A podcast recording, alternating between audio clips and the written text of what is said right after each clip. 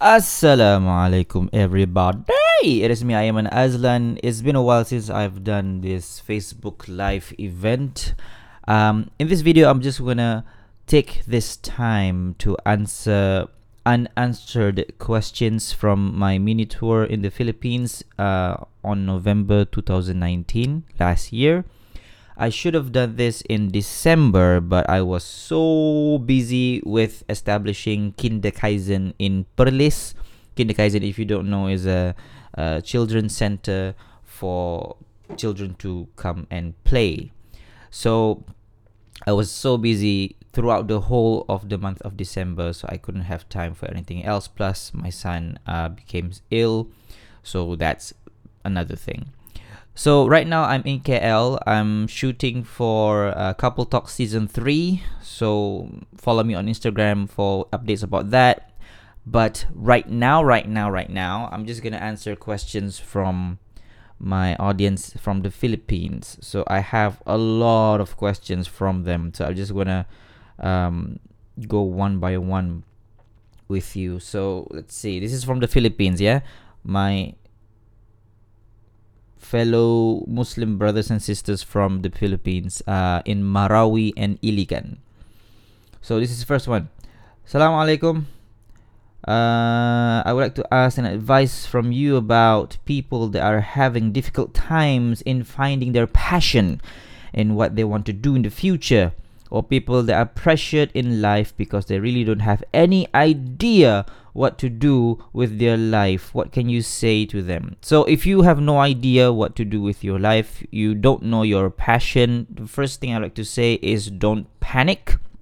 Don't feel bad, because there is no deadline for you to figure out your passion in life. Um, there's no thing, there's no such thing as you have to figure everything out, everything out about your life by age. Insert your age here, by age twenty, thirty, forty, fifty, sixty, because life, it's not a race, really. It's not a race. Life is a journey. So each of us have our own journey to take. So if you don't know what your passion is in life, just take your time. Pause for a moment, because you're rushing. Like, pause for a moment, take a deep breath, appreciate life as it is, and start the process step by step. What is the process? The process of finding your passion is, number one, you have to follow the energy inside you. What do I mean? What I mean is that if you can remember the time when you do something and you feel more energetic as you do them, not not physically energetic, but the, but your spirit. Your spirit is filled with energy, like you want to do more of this thing, whether that be knitting or teaching or engineering or video making or painting or singing, whatever it may be. When you do that thing, you want to do more of that thing. So try to find that inside of you. If you can't find that, then try new things, right? You look at the world around you and you ask yourself, what add curiosity in my life? What am I curious about? Am I curious about science? Am I curious about arts? Am I curious about literature? Am I curious about entertainment? What am I curious about? And follow that curiosity until you find that energy that I was talking about, where you do that thing and you don't feel bored by it. You don't feel less enthusiastic by it. I'm not saying that that thing will become easy. No, no. This is not, this is not a question of easy or difficult. It's a question of, do you want to do this more and more and more and more? And sometimes that thing could be very, very difficult, right?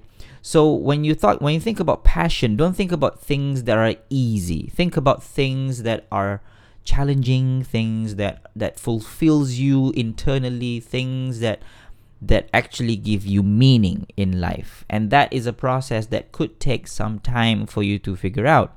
So start the process step by step, and don't worry about, you know, whether you get it today, tomorrow, or one year from now, ten years from now. It's not a race. So don't feel like your life is a race. And definitely, definitely don't compare your life with somebody else's life, because we, we all have our own journey, like I said. Second question. I sensed earlier during your lecture, you were so proud of your wife and very happy on marrying her.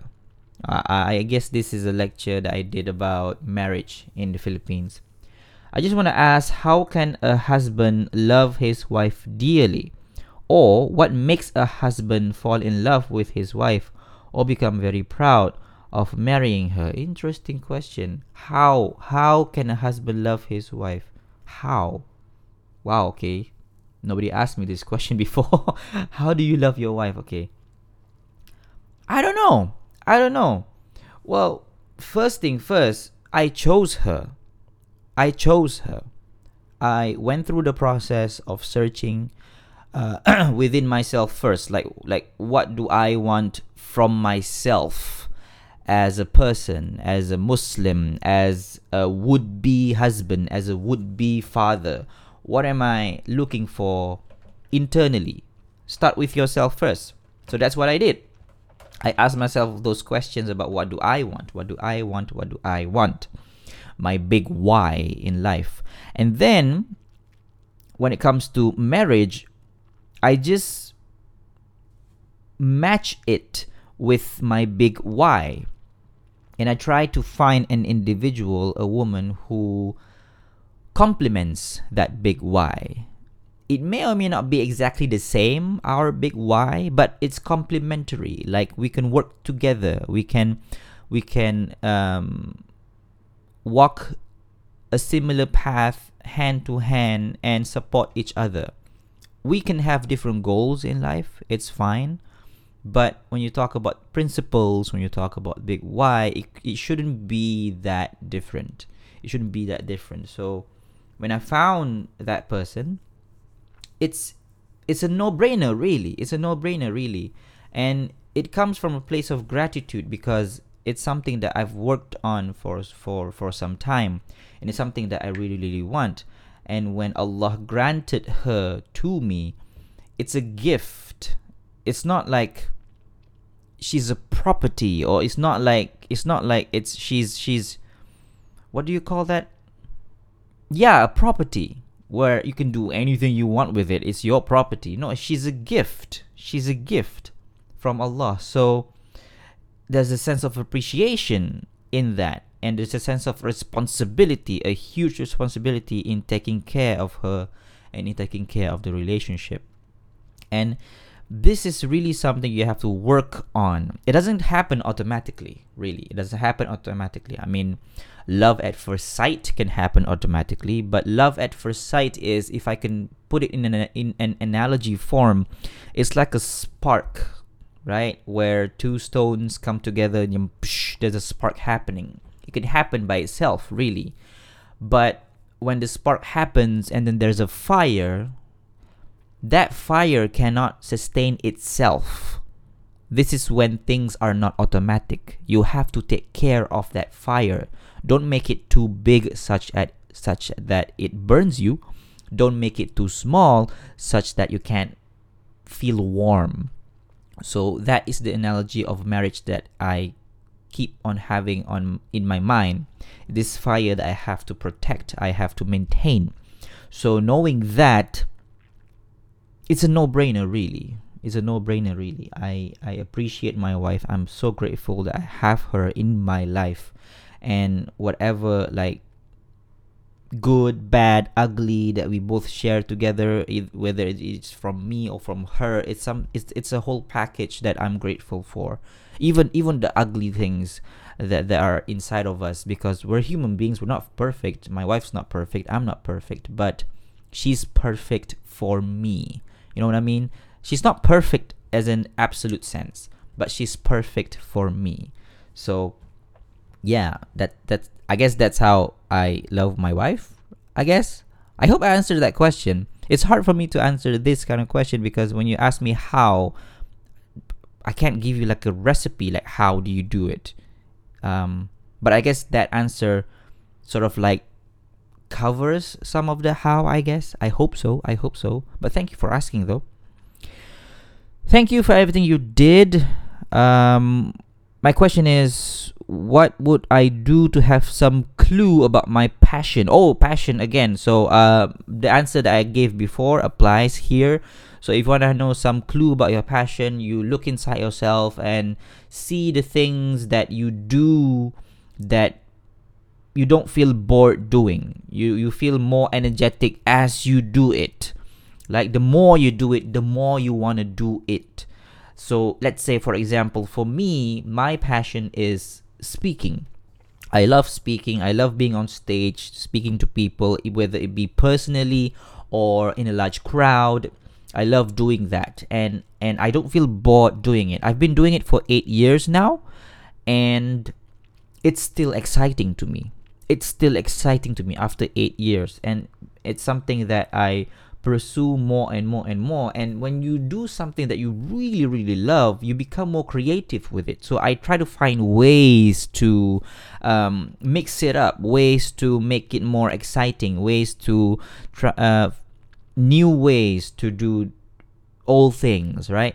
Because you're interested in it, so you want to experiment more, you want to try something more challenging, you want to uh, tweak some things um, in in the style that that you used to do.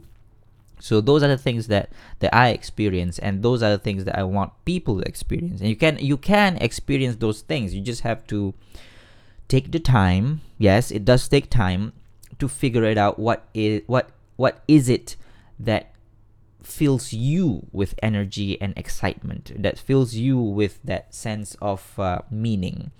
And uh, if I can add something, this doesn't apply to things that are illegal or things that are haram or things that are, you know, immoral in nature.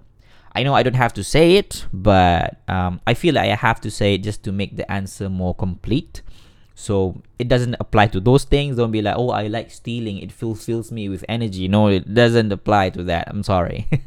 This applies to things that are meaningful, things that are like moral, honest, things that are um, beneficial. Yeah, beneficial to you and to other people. So yeah, think along those lines. Next question, right? I really want to be like you. Be an alim. Oh, okay, wow. Okay, be an alim. Be an engineer. But I don't know where to go first. I have a lot of dreams. I don't know where to go first. Where can I focus my dream? Thank you for thinking that I am an alim. Thank you very much for thinking that. Um, I'm not an engineer, but if you want to be an engineer, it's something that you can you can definitely pursue. But then you ask about focus. How do you focus on your dream? Well, this is where you have to prioritize your life. Um, it depends on what what you what you live for. What do you what do you put as more important than something else? It's a matter of principle, right? Putting Allah over everything else is a matter of principle. Putting money over everything else is a matter of principle. So you have to ask yourself, what are my principles in life? And from there you can f- sort of figure out, okay, which which one should I pursue first, or which uh, ones should I pursue first? It could be plural. You could you could pursue multiple things at once, right? Being an alim and being an engineer is something that you can pursue at once, if you're able to. If you're if if you're not able to, you can pursue one first and then pursue the other. It's no, it's. It's, it can happen, right? And like I said, life is not a race, so don't think that you have to pursue your dreams and achieve your dreams immediately, right? It's it's not about that. It's about being on the journey, on the path towards that dream. And even if you, let's say, let's say Allah took you from this life before you reach that dream, like you passed away before you reach that dream, it's not a failure, really, because you die on the path towards your dream. Like, you know, you know, you die on the path to Jannah, even though, like, you don't achieve the level of um, spirituality that you want to achieve, but you died on that path, on the way to achieving it, that's a success. That is a success, and Allah counts that as a success.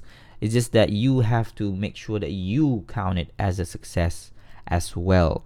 So if you want to know about focusing, which dream to focus on first, then you have to ask yourself about your priorities in life. That's the key thing. Is it haram to be friends with my classmates, specifically the boys? Like laughing with them, teasing each other, and creating a stronger bond, which is not with your mahram. So this is coming from a lady, obviously. Is it haram to be friend with classmates? I am not an alim. I am not an ustaz. When you ask me, is it haram? Uh, I, I feel obliged to say, please refer to your ustaz or ustazah um, for reference. Um, I'm not the person who can answer uh, technical questions like this. Is it haram or not? Um, I'm not the person for that. But what I can say from the perspective of just general psychological point of view is that when you talk about men and women uh, interacting with each other, this is some. This is a question that not only Muslims have, non-Muslims have this question as well. I mean, you can Google about sexual harassment, for example, in the workplace. People are having this discussion about how do we interact among genders, among men and women.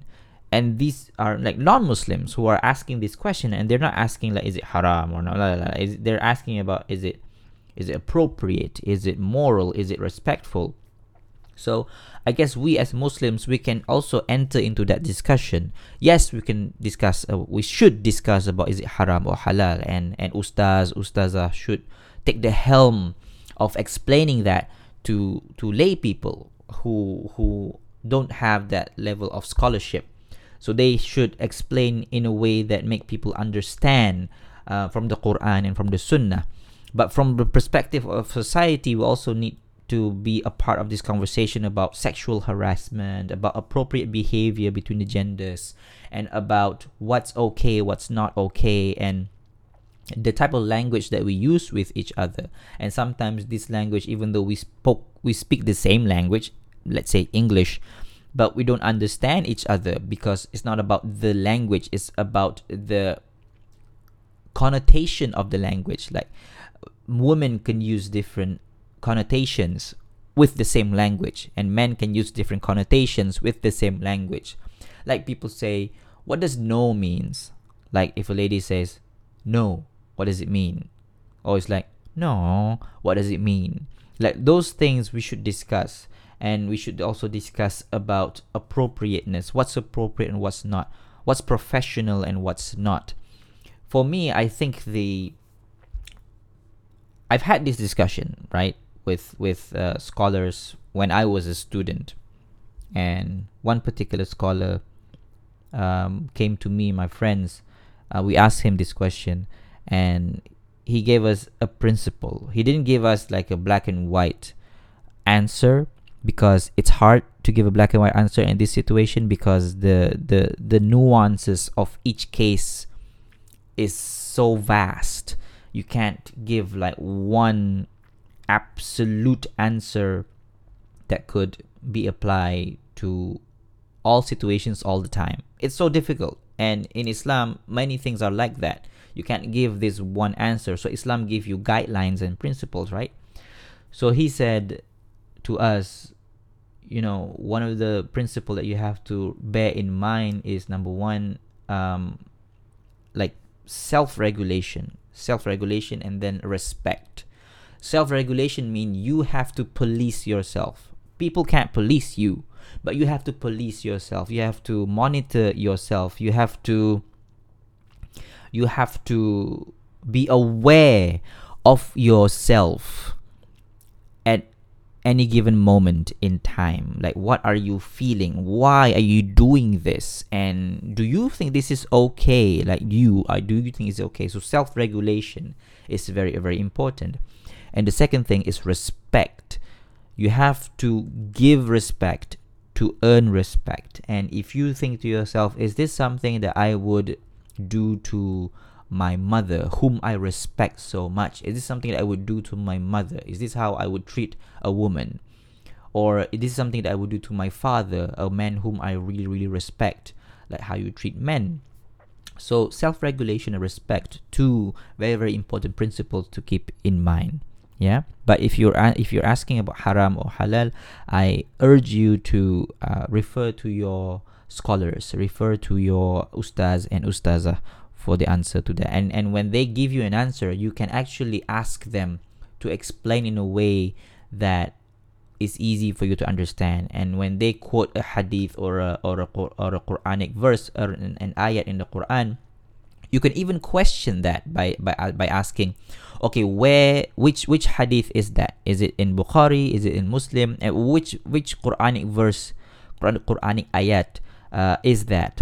Uh, what surah? Um, and the surah talks about what really? The topic of the surah and what's the context behind that ayat? You can ask questions, and it's not rude because that's what students are supposed to do. They're supposed to ask questions, and teachers are supposed to answer the questions. It's not rude to ask those questions because you are searching for clarity. And you look at the Sahaba, the companions, they ask so many questions, right? And that's what we should do.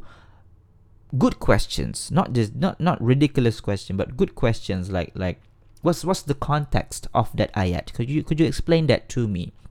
Why was this? Why was the ayat Um, revealed to to the people there, and and how can we understand it in our modern context in two thousand twenty? So that is something that you should ask your scholars. You should ask them, and scholars should should equip themselves with with the modern knowledge of knowing how to answer those questions, because they are something that is disturbing so many people. They want to know, they really want to know. So if the reference points for this kind of knowledge cannot answer those questions, obviously they're going to find the answers somewhere else, and that's what we don't want. We don't want them to find the answers somewhere else. They should find the answers from the scholars, from the text, from the sources, and not from somewhere else. All right. For years, I've been bothered by my frustrations. It's not that I'm not thankful of what I have, but this frustration is somewhat like a disease, okay?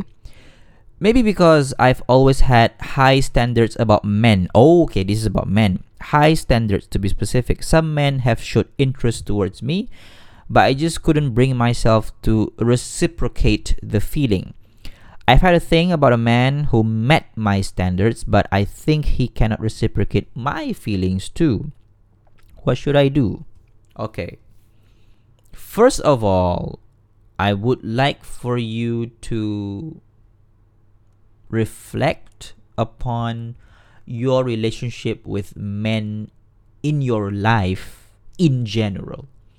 Like, um, think about the men in your life. How... How's that relationship? Is it um, okay, healthy, engaging, meaningful? And the second question I would ask is, did something happen in your life in relation to men that could answer the question, why is it that you have such a, such high standards for men? Is there something that happened in your life? That's the second question. The third question is, what are those high standards? Now, I'm not saying don't have don't have high standards. In fact, I am saying right now, do have high standards. You should have high standards when it comes to men or women. But what I would like to add is, those high standards need to be realistic. It needs to conform to how reality is. You can't have high standards that that has no footing in reality. That's not good, right? That's not good. You you are setting yourself up for disappointments, really, and frustrations. So check your high standards, right? And lastly, when you say that it's hard for you to reciprocate feelings towards men, that's that that gave me a clue that maybe something happened in your life in relation to men. That's why I asked the first two questions, right? Maybe something happened in your life about men. It's something that you have to reflect on. And I can't answer this question directly because there's a story behind your question and I can't dig further because you're not here. So what I would like f- to suggest for you to do is talk to someone about this, to dig deeper about why do you feel that way. Maybe there's a, there's an answer in your past. Something happened maybe, or something happened to someone else in your life and that incident affect you. It could potentially happen. You as a witness could experience some sort of trauma. So ask yourself those kind of questions to figure out why do you feel the way you feel, right? And yes, definitely continue your dua. That's good. Continue your dua, right? How can you handle the pain or problem without the help of others? How can you handle the pain or problems without the help of others? How? Okay, that's an interesting question. My answer is I don't know, because for me, um, I always feel like we need each other, always. Now, it doesn't mean that we need each other constantly, like um, for any problem of any magnitude, you always refer to someone. No, sometimes we can deal with the problems ourselves. Um, this is basically our problem-solving skill, right? Our problem-solving skill. Last night, coincidentally, uh, in one of one of the one of the interviews that I did for Couple Talks Season Three. Um, it's something that you you you will uh, watch later on. Don't worry about it. Um, the the guest gave a very interesting acronym, P Q R S. P Q R S. It's something that that she practiced for um, her daily life about decisions in life, right? P Q R S. P is pause, pause, right? Uh, slow everything down, take it easy, pause. Q is question. So ask yourself questions, good questions. Why are you feeling that way? What's the problem? What's the source of the problem? What's the cause of the problem? And ask yourself questions. Um, what are the things that I can control? What are the expectations that I have? So ask these kind of good questions, right? R is reflect. Reflect upon this situation, right? Reflect upon it. Okay, what does this mean to me in relation to the bigger picture in my life, right? This is a test, right? It's a reflection. This is a test from Allah. Allah is watching. Allah is is looking at what what what am I doing next to overcome this. And then S is solution, right? Solution. Now think about what can I do to make this better, or what can I do to not make it worse? Because if you can't if you can't make it better, don't make it worse, right? So P Q R S is a very, very good acronym to to practice in our daily life, and it's something that you can you can use for for problem solving in your daily life. But in any case, when you feel like you need someone, when you feel like you are overwhelmed, when you feel like you can't handle it alone, please reach out. Please reach out, whether it be to your family members, to your friends, or to a professional. Please reach out. It's not a sign of weakness at all. It's a sign that you're a human being. That's it. It's a sign that you're a human being. We need each other. We need each other. How can I control my anger to depression? Okay, so depression sometimes can can uh, manifest in the form of anger. Now, usually people think of depression as a manifestation of extreme sadness, right? But sometimes it can manifest itself in the form of anger. So there's a study done um, like to that that saw differences in how men and women express depression. Like for women, um, they express in a way that not not all women, by the way, okay, not all women. This this is like on average, on average, right? Uh, women uh, express depression in in a way that you expect, basically, right? The stereotypical way of expressing depression, which is extreme sadness. But then for men, they express depression in a different way. They express with um, anger, basically being physical, um, and it's a sign that they're depressed. Now, again, I'm not saying this for all women and all men, okay? So don't be like, oh, that man is angry, therefore he's depressed. No, no, no, no. Oh, that woman's sad, therefore she's depressed. No, it's not a generalization at all. But this this particular study, you can Google, like, differences in depression between men and women. Uh, you can Google that and read for yourself. It just shows how different we process emotion as, you know, different genders. And the question is, how do we control anger to depression? Well, Um, if, if, if it's mild, not serious, you can do so by meditation, you can do so by, you know, uh, calming breaths, uh, you can do so by being aware of your thoughts. What are you thinking? Why are you feeling angry? What's the source and what can you do about it? So things that you can control, basically. So do those things: meditation, self-awareness. Um, uh, you can even try my online course, Unshakeable. It's on my website, aiman azlan dot com. You can go to classes. Uh, in that class, I, I detail out how do you basically be aware of your mind and how do you um, manage your thoughts, especially the negative ones. But in, in the cases where it's not mild, it's severe, then I would uh, advise you to seek professional help. Uh, whether it be a counselor, a trained qualified counselor, or a psychiatrist, a trained qualified psychiatrist. Or if if those two aren't available in your area, because I've been to the Philippines, I ask around, and I and I know for a fact that that those two professions are not that widespread in the Philippines, unfortunately.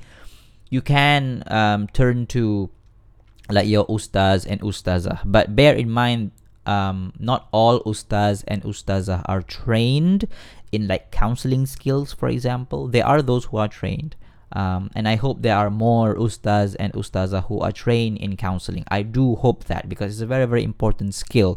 And especially when you are an ustaz, ustazah, or even an imam, people look f- look for solutions from you, right? People approach you for, for to get answers to difficult emotional problems, right? And these problems may or may not be related to, like, spirituality in a way. Like, it's it's not like a question of halal haram in a way.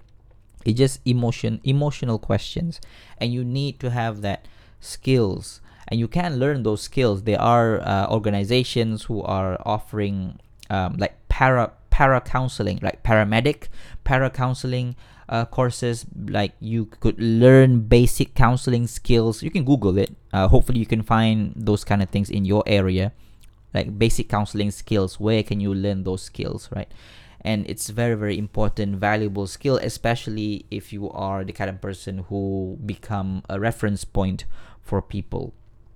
So yeah, that that's my advice. So if it's mild, you can do meditation, um, breathing techniques. Um, you can uh, do exercises in self-awareness. Gratitude journal helps as well, um, because you have to find the source of your anger first. Uh, is it something from your past, or is it something that that that you develop over time because of something that happened, or is it something that you feel that you deserve to have but you don't have, and that pisses you off, or something that, whatever it may be, figure that out. Uh, it takes time. It's not something that's, that you can um, figure out instantly, not for all people. So that's one. And if it's something that's severe and you can't handle it alone, please go to someone. Talk about it. A professional uh, is preferred if you can. How do I recover from my depression? Okay, um... there are treatments available for depression. So there there is a way out. There is a way out that's healthy, that's productive, right? For depression. It's not it's not something that that um you know, there's no hope for you kind of way, all right? So if you have depression, first thing first, um go get diagnosed properly.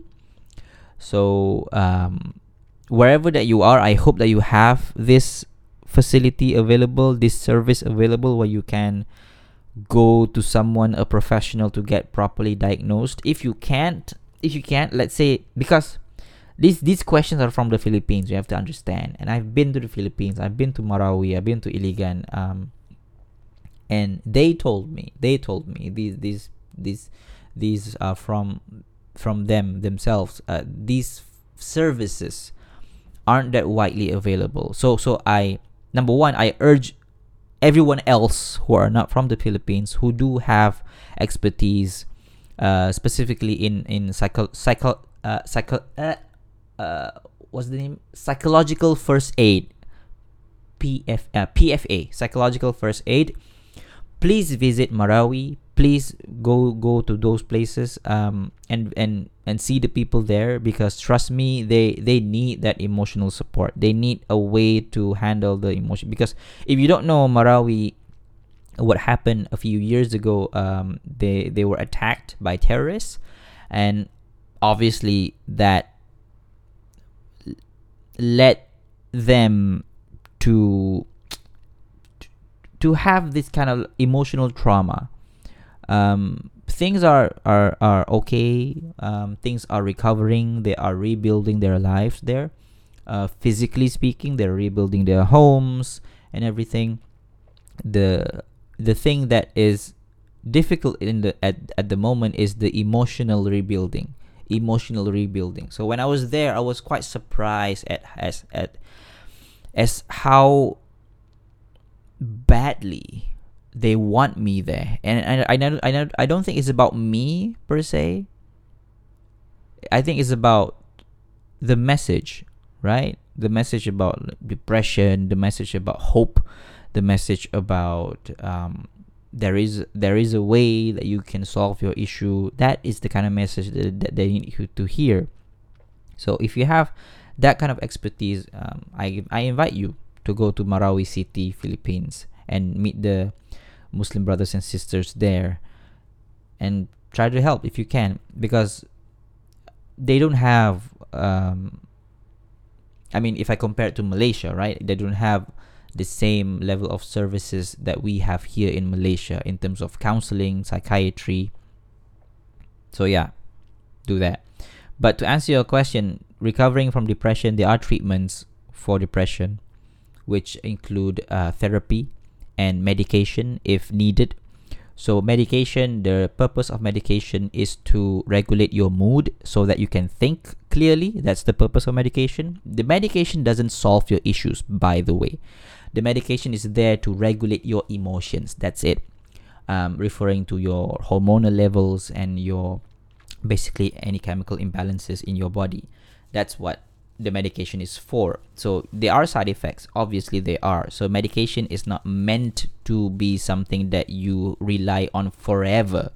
It's just a temporary measure for you to be able to think clearly, and then in the state where you can think clearly, that's where therapy comes in. That's where you go to counseling, that's where you go to psychotherapy, to deal with the issues, to deal with the underlying problems, right? And from there, you can get your solution. You can get your recovery.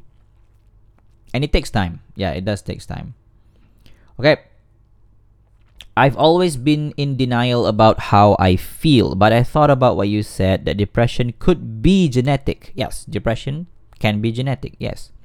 My father is depressed, and I think I got it from him, because I've always felt like there's something wrong in me since I was young. And here in the Philippines, our economic status is mostly low. So what should people like me, who could barely afford to go to psychiatrist, do? Oh man, this is this is a heavy question. Yeah, this is what this is what I meant. This is what I meant when I say the people in the Philippines, they really need these kind of messages. So what can you do because you can't afford to go to a psychiatrist? Well, this is this is tough. Yeah, this is tough. There are options which are cheaper. It's not the best option, but it is an option. Um, in the field of uh, mental health, we are developing online help. Um, it's I, I I say that it's not the best option, because when you do things online, there are so many limitations to it, so many risks involved, So that's why I'm reluctant to actually suggest this. But in cases where, but I understand, in cases where like it's so difficult to get access, sometimes you need to offer like the next best thing. It's not it's not the best thing, but it's the next best thing. So try to see if you can get access to online counseling. But I, I have to give you a forewarning lah. The warning is, be sure that you are searching at the right place. So check the organization, check the qualification, check the certification, check everything to make sure that it's totally legit. And um, try that. But right now, immediately, like in your current circumstance, I think the best thing to do, um, considering your circumstance right now, is to develop positive social support. Positive social support. This is probably from your friends, from your scholars, your local scholars. Positive social support. So surround yourself with people who uplift you. Be in places, in gatherings where people are talking about good things. So try to familiarize yourself with that kind of environment. So even though depression can be genetic, you have to also understand depression is also environmental. The way to understand this point is to imagine, you know, diabetes, right? So diabetes also can be genetic. If your parents have diabetes, there's a higher chance that you will have it. And when I say genetic, you have to understand it's not a guarantee that you're going to have it, right? When I say, oh, this is genetic, it, is, it, it doesn't mean that, oh, guarantee you're going to get it from your parents. No. When I say genetic, it means that there's a higher chance, there's a higher probability that you're going to get it. That's it. It's a probability thing. Like, for example, I have diabetes going in my family, my fa- my family's history, right? So there's a higher chance that I'm going to get diabetes. But I don't have diabetes. You know what I mean? How do I explain this? There's a higher chance that I have diabetes, but I don't have diabetes, because there are ways that I could mitigate the risk. And one of the ways, one of the best ways really, is to control my environment. Uh, when you talk about diabetes, that means control my diet, control my sugar intake. You can control that. That's environmental. When it comes to depression, yes, it's it it, ha- it has a genetic component, but you can control your environment, like um, the people that you hang out with, the friends that you choose, the, the the venues that you go to, the places that you go to, and the the kind of things that you that you talk with your friends and your family. You can control that. You can control those things. You can learn coping skills, coping mechanisms to make sure that you have a strong mind. You can learn self-awareness skill. You can learn stress management skill. You can learn conflict management skill. You can learn all those skills.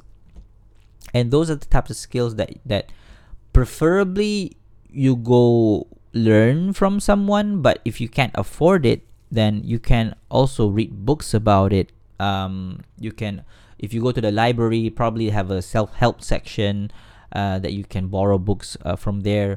Or you can also search online and learn from from articles, from studies, from videos that people make to teach about these important coping skills. So those are the things that you can do, environmentally speaking, like in your surroundings, that could help manage that depression. But I hope and I pray that eventually you get professional help. Eventually, um, maybe maybe someone can can offer like uh, I don't know, a scheme for people who can't afford to go to psychiatrists, a scheme that will help people like like yourself. I hope so. I hope so. But for now, um, we do our best. Yeah, for now we do our best. This is, uh, I guess, my last question, because it's been about forty-five minutes. I don't want to make this video that long. I'll, I'll obviously continue the Q and A later on uh, at a later moment, because there's a lot of questions left. I believe my best friend has depression. Out of her sixty thousand thoughts, I am ranked number one or number two in her list of fears. She is afraid of losing me. Oh, wow, okay. How can I help you? Uh, how can I help her? So in reference to the sixty thousand thoughts, it, it, it's, it's in reference to the average number of thoughts that you have in a day, about sixty thousand thoughts that you have in a day. And um, I explained this idea that out of those sixty thousand thoughts that you have in a day, you think about yourself a lot, right? And out of those thoughts that you think about yourself, how how much of how many of them are positive? How many of them are negative? So here, this particular best friend um, probably have this anxiety issue of losing her friend. I'm not sure if, if this is depression though. I'm not sure. From what you said, what I can tell you is that she has anxiety. Like she feels afraid of losing you. Fear is a type of anxiety, right? She's afraid of losing you. How can you help her? You can help her by basically, uh, how do, how do I say this? You can help her by building up her confidence in herself, right? Such that with or without you, she's gonna be okay. Build up that independence in herself. That's something that's very, very important, because the reality of the situation that your friend, your best friend has to understand is that you cannot be there forever, and you have to break that obstacle, that mental obstacle, slowly, right? Slowly. Um, there's an art to this. You have to break that mental obstacle slowly, such that she understands. Maybe she does understand that you can't be there forever, and that's that's what scares her the most. And she doesn't want to lose you because she can't think, she can't imagine how she would be without you. I think that's the case. So that's why I, I mentioned the self-confidence thing in the beginning. So help her build her self-confidence, right? Help her build the independence inside of her. It's gonna take time. It's gonna take a long time. And and also understand where she came from. Like there's a story behind why she's so attached to you. There's a story behind that. There's a reason behind that. People don't do things for no reason. Maybe there's trauma there. Maybe there's unfinished business there. Maybe there's something that she needs to unravel and solve inside of herself. Maybe there's something that she kept inside for so long, and she constantly needs external help to be whole, you know. So help her build self-confidence. Help her build independence, right? How? Okay, that's, that's a long discussion. I wrote a book about how. I wrote a book about how to build confidence. It's called Unshakeable. That's my book, Unshakeable. And you can get my book from the from the from the Philippines, from the Philippines, by the way. And um, let me just check real quick. If you want to grab a copy of my book in the Philippines, you go to. I just want to make sure I get the, I get the U R L correct. You can go to Top Reads. So Top Reads. So Top Reads um, is a, I think it's a bookstore, online bookstore. So they um, this well they distribute uh, my books from Malaysia in the Philippines. So Top Reads, Top Reads. So you can go to Top Reads on Twitter or Top Reads on Instagram. I think there's Top Reads on Instagram. So Top Reads, T O P R E A D S. Top Reads, right? And you can purchase my book, my books from there. Oh yeah, so the ha- the the handle is Top Reads P H, P H for Philippines. Top Reads P H. Yeah, it's uh Facebook, Instagram, or Twitter. It's all the same uh, username. Top Reads P H. Top Reads P H. All right. So Uh, that's all for now. I will continue answering questions because I have so many of them left in a different video. Um, I will uh, eventually try to cut the video into short pieces because, again, uh, these questions are from the Philippines, and I know I've been to the Philippines.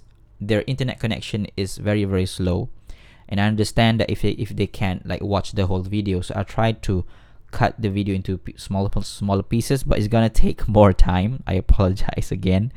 Uh, probably gonna hire somebody else to do the to do to do it for me.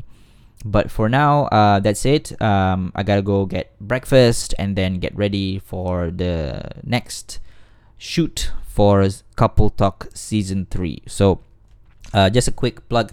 Uh, Couple Talk is a YouTube, Spotify podcast show where I interview couples, um, celebrity couples, mostly couples that you know, influencers, uh, to just talk about their relationship. Talk about their relationship. Uh, I did two couples. Uh, I interviewed two couples yesterday.